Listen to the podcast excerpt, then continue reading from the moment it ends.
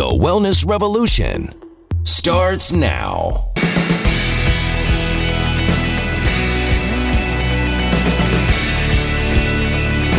Hello, I'm Dr. Steve Hotze. Welcome to the program today. I am pleased again to have as my guest Dr. Blanche Grube from Scranton, Pennsylvania, who is a biological dentist. She has um, really been a key uh, innovator, and uh, with with her uh, mentor, Dr. Hal Huggins, in helping people develop, revise their teeth and develop good dental health so that you'd have good health throughout your whole body. I'm a medical doctor. Dr. Grube is a dentist. And uh, as a medical doctor, I can tell you the, the state of a person's oral hygiene, their dental health, directly affects their overall health of their entire body. You've got to have healthy teeth to have a healthy body. And this is something we're not taught in medical school. And through a series of lectures over the decades, I've heard physicians, oral surgeons, and dentists teach about solid procedures to help people obtain good health of their dentures, of their gums, of their of their uh, oral cavity, and when and also warned when people have poor poor uh, teeth, poor uh, oral hygiene, how this adversely affects the body and can cause a host of health problems. And there are three particular problems that modern dentistry causes that lead to poor health in individuals. One is root canals, two is mercury amalgams, and three is uh, Im- dental implants. And I'm here to talk with Dr. Uh, Grube and let her visit with us and, and tell us uh, her what her concerns are. We we've had a program already with Dr. Grube on root canals, and we'll talk about that in, in the program in the second half of the program. But in the first half of the program, I want to talk about dental amalgams, mercury amalgams, uh, the silver fillings that many people have in their teeth, and why these are dangerous. Now, let me just say, you don't have to be a dentist or a medical doctor or a rocket science scientist to know that mercury is a very toxic, dangerous substance. And the government warns about it. The uh, Environmental Protection Agency has rules against uh, how mercury can be used because it's highly toxic, particularly to the uh, neurological system and to the brain, as well as to the heart, to the lungs, to the kidneys, to the liver. It's very, very toxic. And so it doesn't take a rocket science to figure out, I don't want to put that in my mouth. If it's toxic, why would you put it into the mouth? And they've been using dental amalgams for probably over 150 years in dentistry. And I've asked Dr. Grube to address this whole issue about mercury amalgams and its adverse effect on human health and what can be done if you have mercury amalgams, what can you do to rid yourself of those and what can be used as a replacement?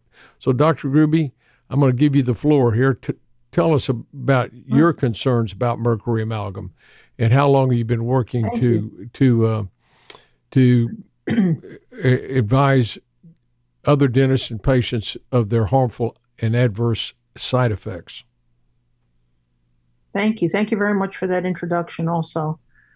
I have to get a little historical if I'm going to talk about mercury because we got to we have to understand where it came from and how it became so pervasive in in our dentistry.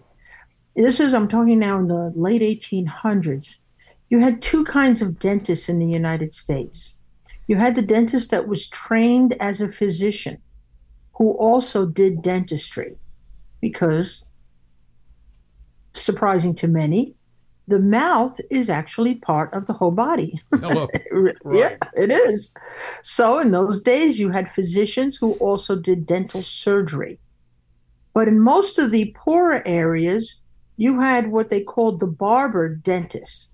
This is somebody who went from town to town. They usually had a little horse drawn cart, and they had a metal pan that was kidney shaped. And they would put the metal pan behind the patient's neck, the person's neck, if they were cutting their hair. They were barbers. And by the way, because they had the pan and they had scissors and they had a few other tools in their box, if the person also needed to have a tooth extracted, the person who was the barber also did the extractions. And then the whole idea about taking metal shavings and mixing them with mercury, which started in Europe, came here to the United States. It became a very cheap, inexpensive way to fill a hole inside of a tooth. So you had these barber dentists who, okay, they could give you a haircut, they could take a tooth out, but now they discovered that they could also fill the holes in your teeth with this mixture of metal shavings and mercury. Well, the real doctors, the, the what we call the RDs, the real doctors, were outraged. They knew the science. They said you can't put mercury in somebody's mouth. And they forced all of the dentists, the barber dentists who were using mercury, they forced them to sign an affidavit promising to never use mercury in somebody's mouth. That didn't work. Unfortunately, there were enough of them to get together and formed their own organization. They actually separated themselves from the physicians completely and began something called the American Dental Association. And it's really funny that they were called the quacks because the German name for mercury is quacksilver. So they were the quacks. They were the ones who used silver mercury amalgam fillings. They formed their own organization. So, right from the beginning, the American Dental Association has always been in support of the use of silver mercury fillings. Mm-hmm. So, let's fast forward now to 22nd century that we're in now, 21st century. And you have the dentists who are against the use of mercury in people's mouths because they've seen the science, they've seen the results, they've seen what it does to people. They're against the use of mercury. Now we are called the quacks. And the American Dental Association is a very large organization. It has nothing really to do with the government of the United States. They are a private trade organization, but they have managed to insert themselves in every state so that they appear to be the uh, gatekeepers for all that is good dentistry. And that extends from the American Dental Association down to the state boards, down to the local dental clubs, and, and, and everything else. So we have this huge organization, and the, the small number of what we call holistic or biological dentists who are against the use of mercury are literally fighting Goliath. We're David, we're this big, and we have Goliath, the American Dental Association, who we're constantly fighting against. So, what's the big deal about mercury? Mercury, as you said before. Let me interrupt you there the, for a second. I'm, yeah. I'm thinking politically. Mm-hmm. Why in the heck don't all the holistic dentists and the biocompatible dentists form their own organization and say, see you later? Well, we do have our own clubs, our own organizations, but we have no political power. That is what has been neglected. And so that's Blanche's new project now for the final quarter of her life is to change that. Mm-hmm. Just like just like the barber dentist said, well, we're going to form our own club. I think we should do the same. We're right. going to form our own club. And then we're going to do our, our own you've license. Got, I know um, you've got your uh, medical boards and dental boards in the state. So, in order to practice medicine, you've got to have them, you know, got to be board certified by the medical board, and the same thing in dentistry. And you'd have to you'd have to be able to set up a separate board, like in in medicine. In some states, there's a naturopathic medical board and a homeopathic medical board and a allopathic medical board. In Texas, there's only mm-hmm. the uh, allopathic. Uh, I'm sorry, there's only the allopathic medical board. There's not a there's not right. a na- naturopathic board or a homeopathic board, but in some states there are, particularly out west. So that's something that would have to be formed, hmm. and the legislature of a state would have to form that board. Uh, it's unfor- it's unfortunate. Correct. There ought to be um, it ought to be free enterprise. You'd be able to form your board and not have to worry about being licensed by the state. I mean, uh, you know, Correct. my whole idea is caveat emptor. You know, buyer beware. But anyway, let's go right. back to Mercury. I, I, I got off a little on that because uh, that's okay. It, it would be that's, okay. that's the way to ultimately beat them is form your organization, get your own board, so you don't have to worry about them. That is correct. So I, tell I us about Mer- tell us about Mercury now. That's something that has to happen. Yeah, that's something that has to happen. So let's talk about Mercury. What's the big deal with Mercury? Well, the big deal with Mercury is that it is the most toxic element found in the earth, other than only plutonium, which is man made. So it's the most toxic, the most toxic natural toxic element on the earth. And it's interesting that it is found in the earth every place where you have gold. When when they go to mine mercury, they're, they're mining basically they're mining gold. They don't really care that much about the mercury. They just know that wherever there's mercury, there's also gold. And so the two are mined together and then they're separated. And so that brings me to another whole issue uh, that has to do with politics. The 50% of all of the, I don't know what the number is, probably in the hundreds, hundreds of tons of mercury amalgam that is produced every year, 50% of it goes into the black market, goes to these what they call artisanal gold mining companies. Now, these are artisanal gold mining companies. You know, they're not in the suburbs of New York City, Chicago, right. uh, you know, Miami, Los Angeles. No, no, no, no. They're in South America. They're in China. They're in remote areas where the people are um, not highly educated. Let's say that. They give these people, like for instance, in the Amazon, the Amazon jungles of Brazil, they give these indigenous natives a cup of mercury, a whole cup of mercury, and then instruct them to pour that cup into a gold mining pan, just like they did out west, you know, in the old days when they were looking for gold in the 1700s, 1800s. They used a pan and they would put the pan in the river and swirl right. it around and, and pick whatever little pieces of gold they found. Well, in, in the Amazon River, if you put mercury in a pan and you swirl it around, it will attract all of the gold that's in that river, in the Amazon River. And then at the end of the day, perhaps that Indian will have maybe a quarter of a cup of little teeny gold pieces. And he's probably going to get paid maybe 50 cents for that quarter of a cup of gold and then told to go back out there the next day and do it again.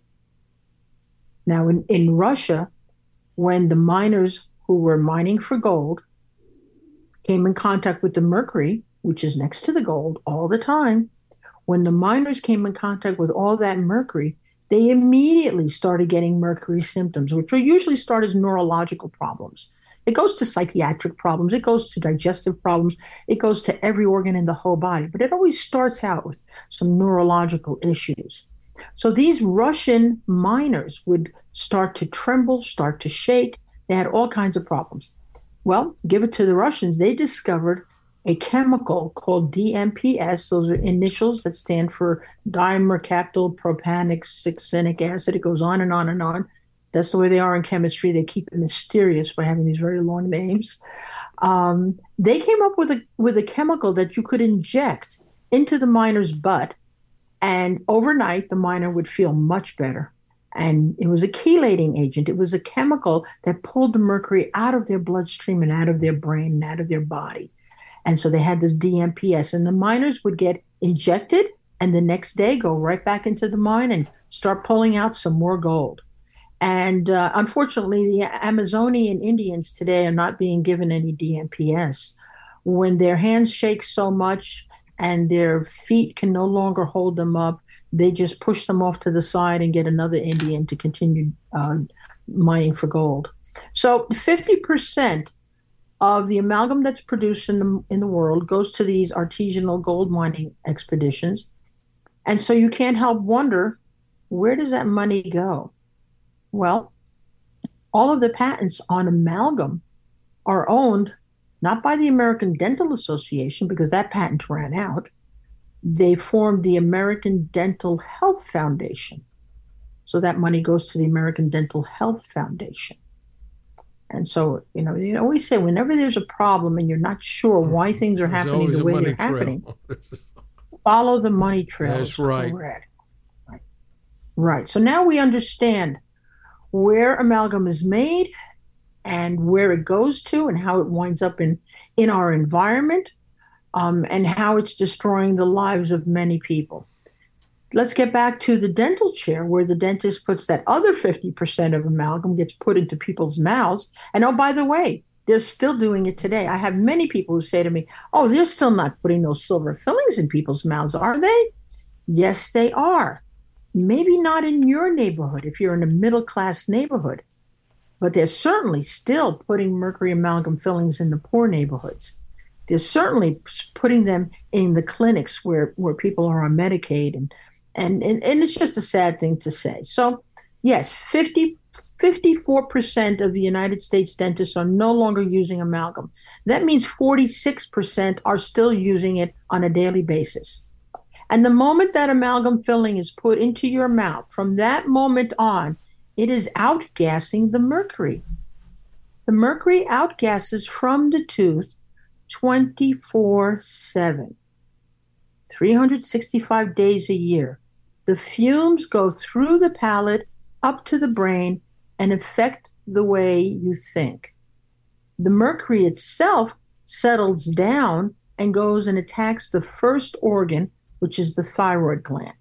So, most of the symptoms that people have who have a mouthful of mercury fillings are tiredness because it's affected the thyroid gland. The thyroid gland is the master organ. You know, I was taught in, dent- in, in medical school and dental school, I was taught that the pituitary was the master organ. And I have to say, you know, 40 years later, no, I think it's the thyroid gland. The thyroid gland is really the one that calls the shots and tells the rest of the body how things are going to metab- be metabolized. Metabolism is everything. What you eat is what you are. Well, how does you get from what you eat to what you are? It has to be metabolized. So one of the first organs that the mercury attacks is the thyroid gland.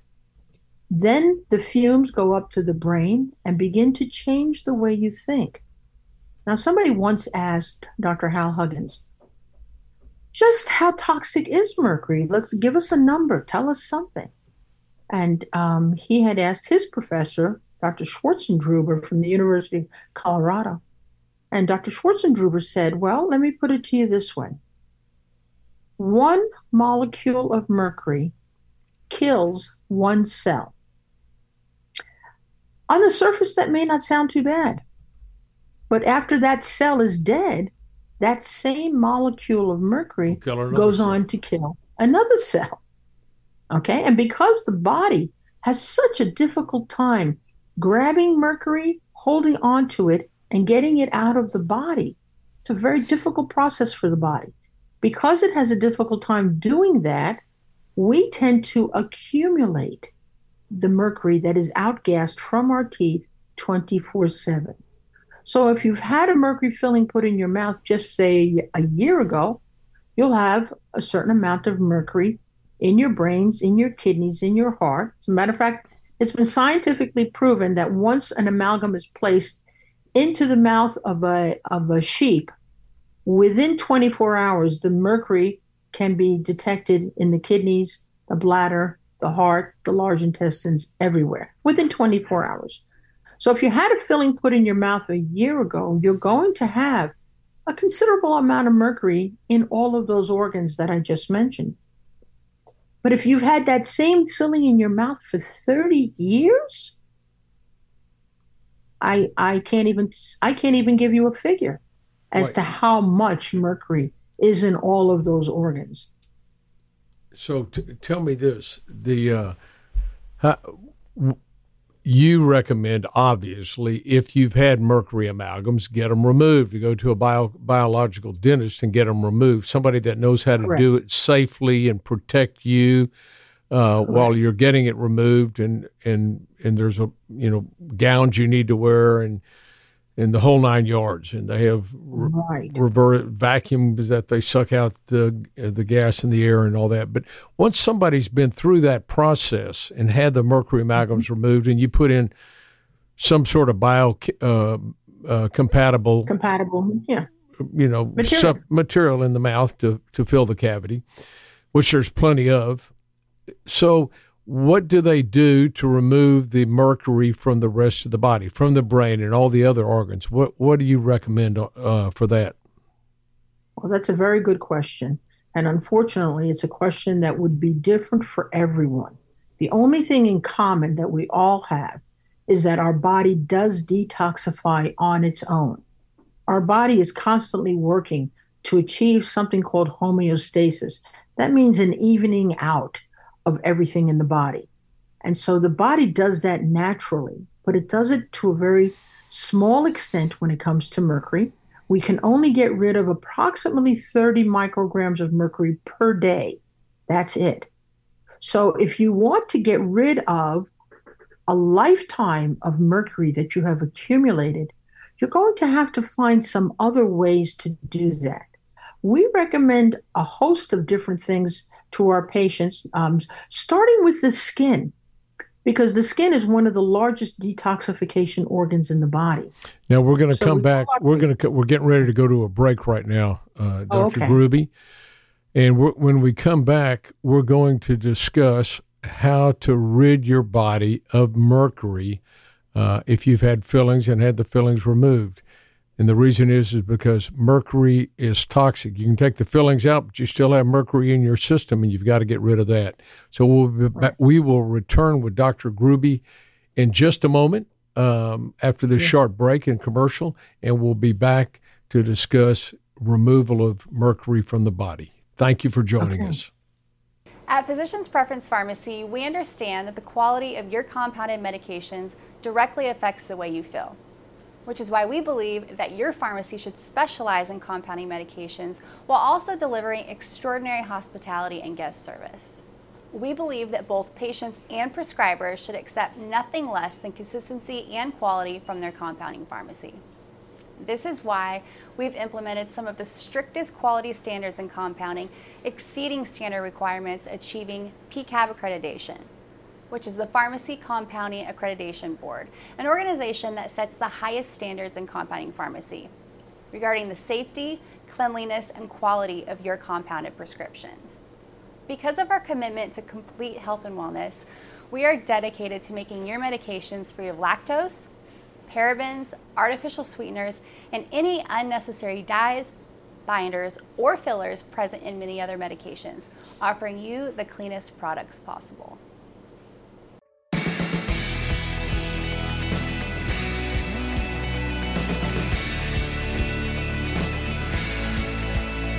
Information provided on this program is neither intended nor implied to be a substitute for professional medical advice and is not intended to replace the services of a physician, nor does it constitute a doctor patient relationship. You should not use information from this radio program to diagnose or treat a health problem or disease without consulting with a qualified healthcare provider. If you have or suspect you have an urgent medical problem, promptly contact a professional healthcare provider or call 911. Dr. Hotze's Wellness Revolution advises you to always seek the advice of a physician or other qualified health provider prior to starting any new treatment or with any questions you may have regarding a medical condition. Any application of the recommendations from this program is at the listener's discretion.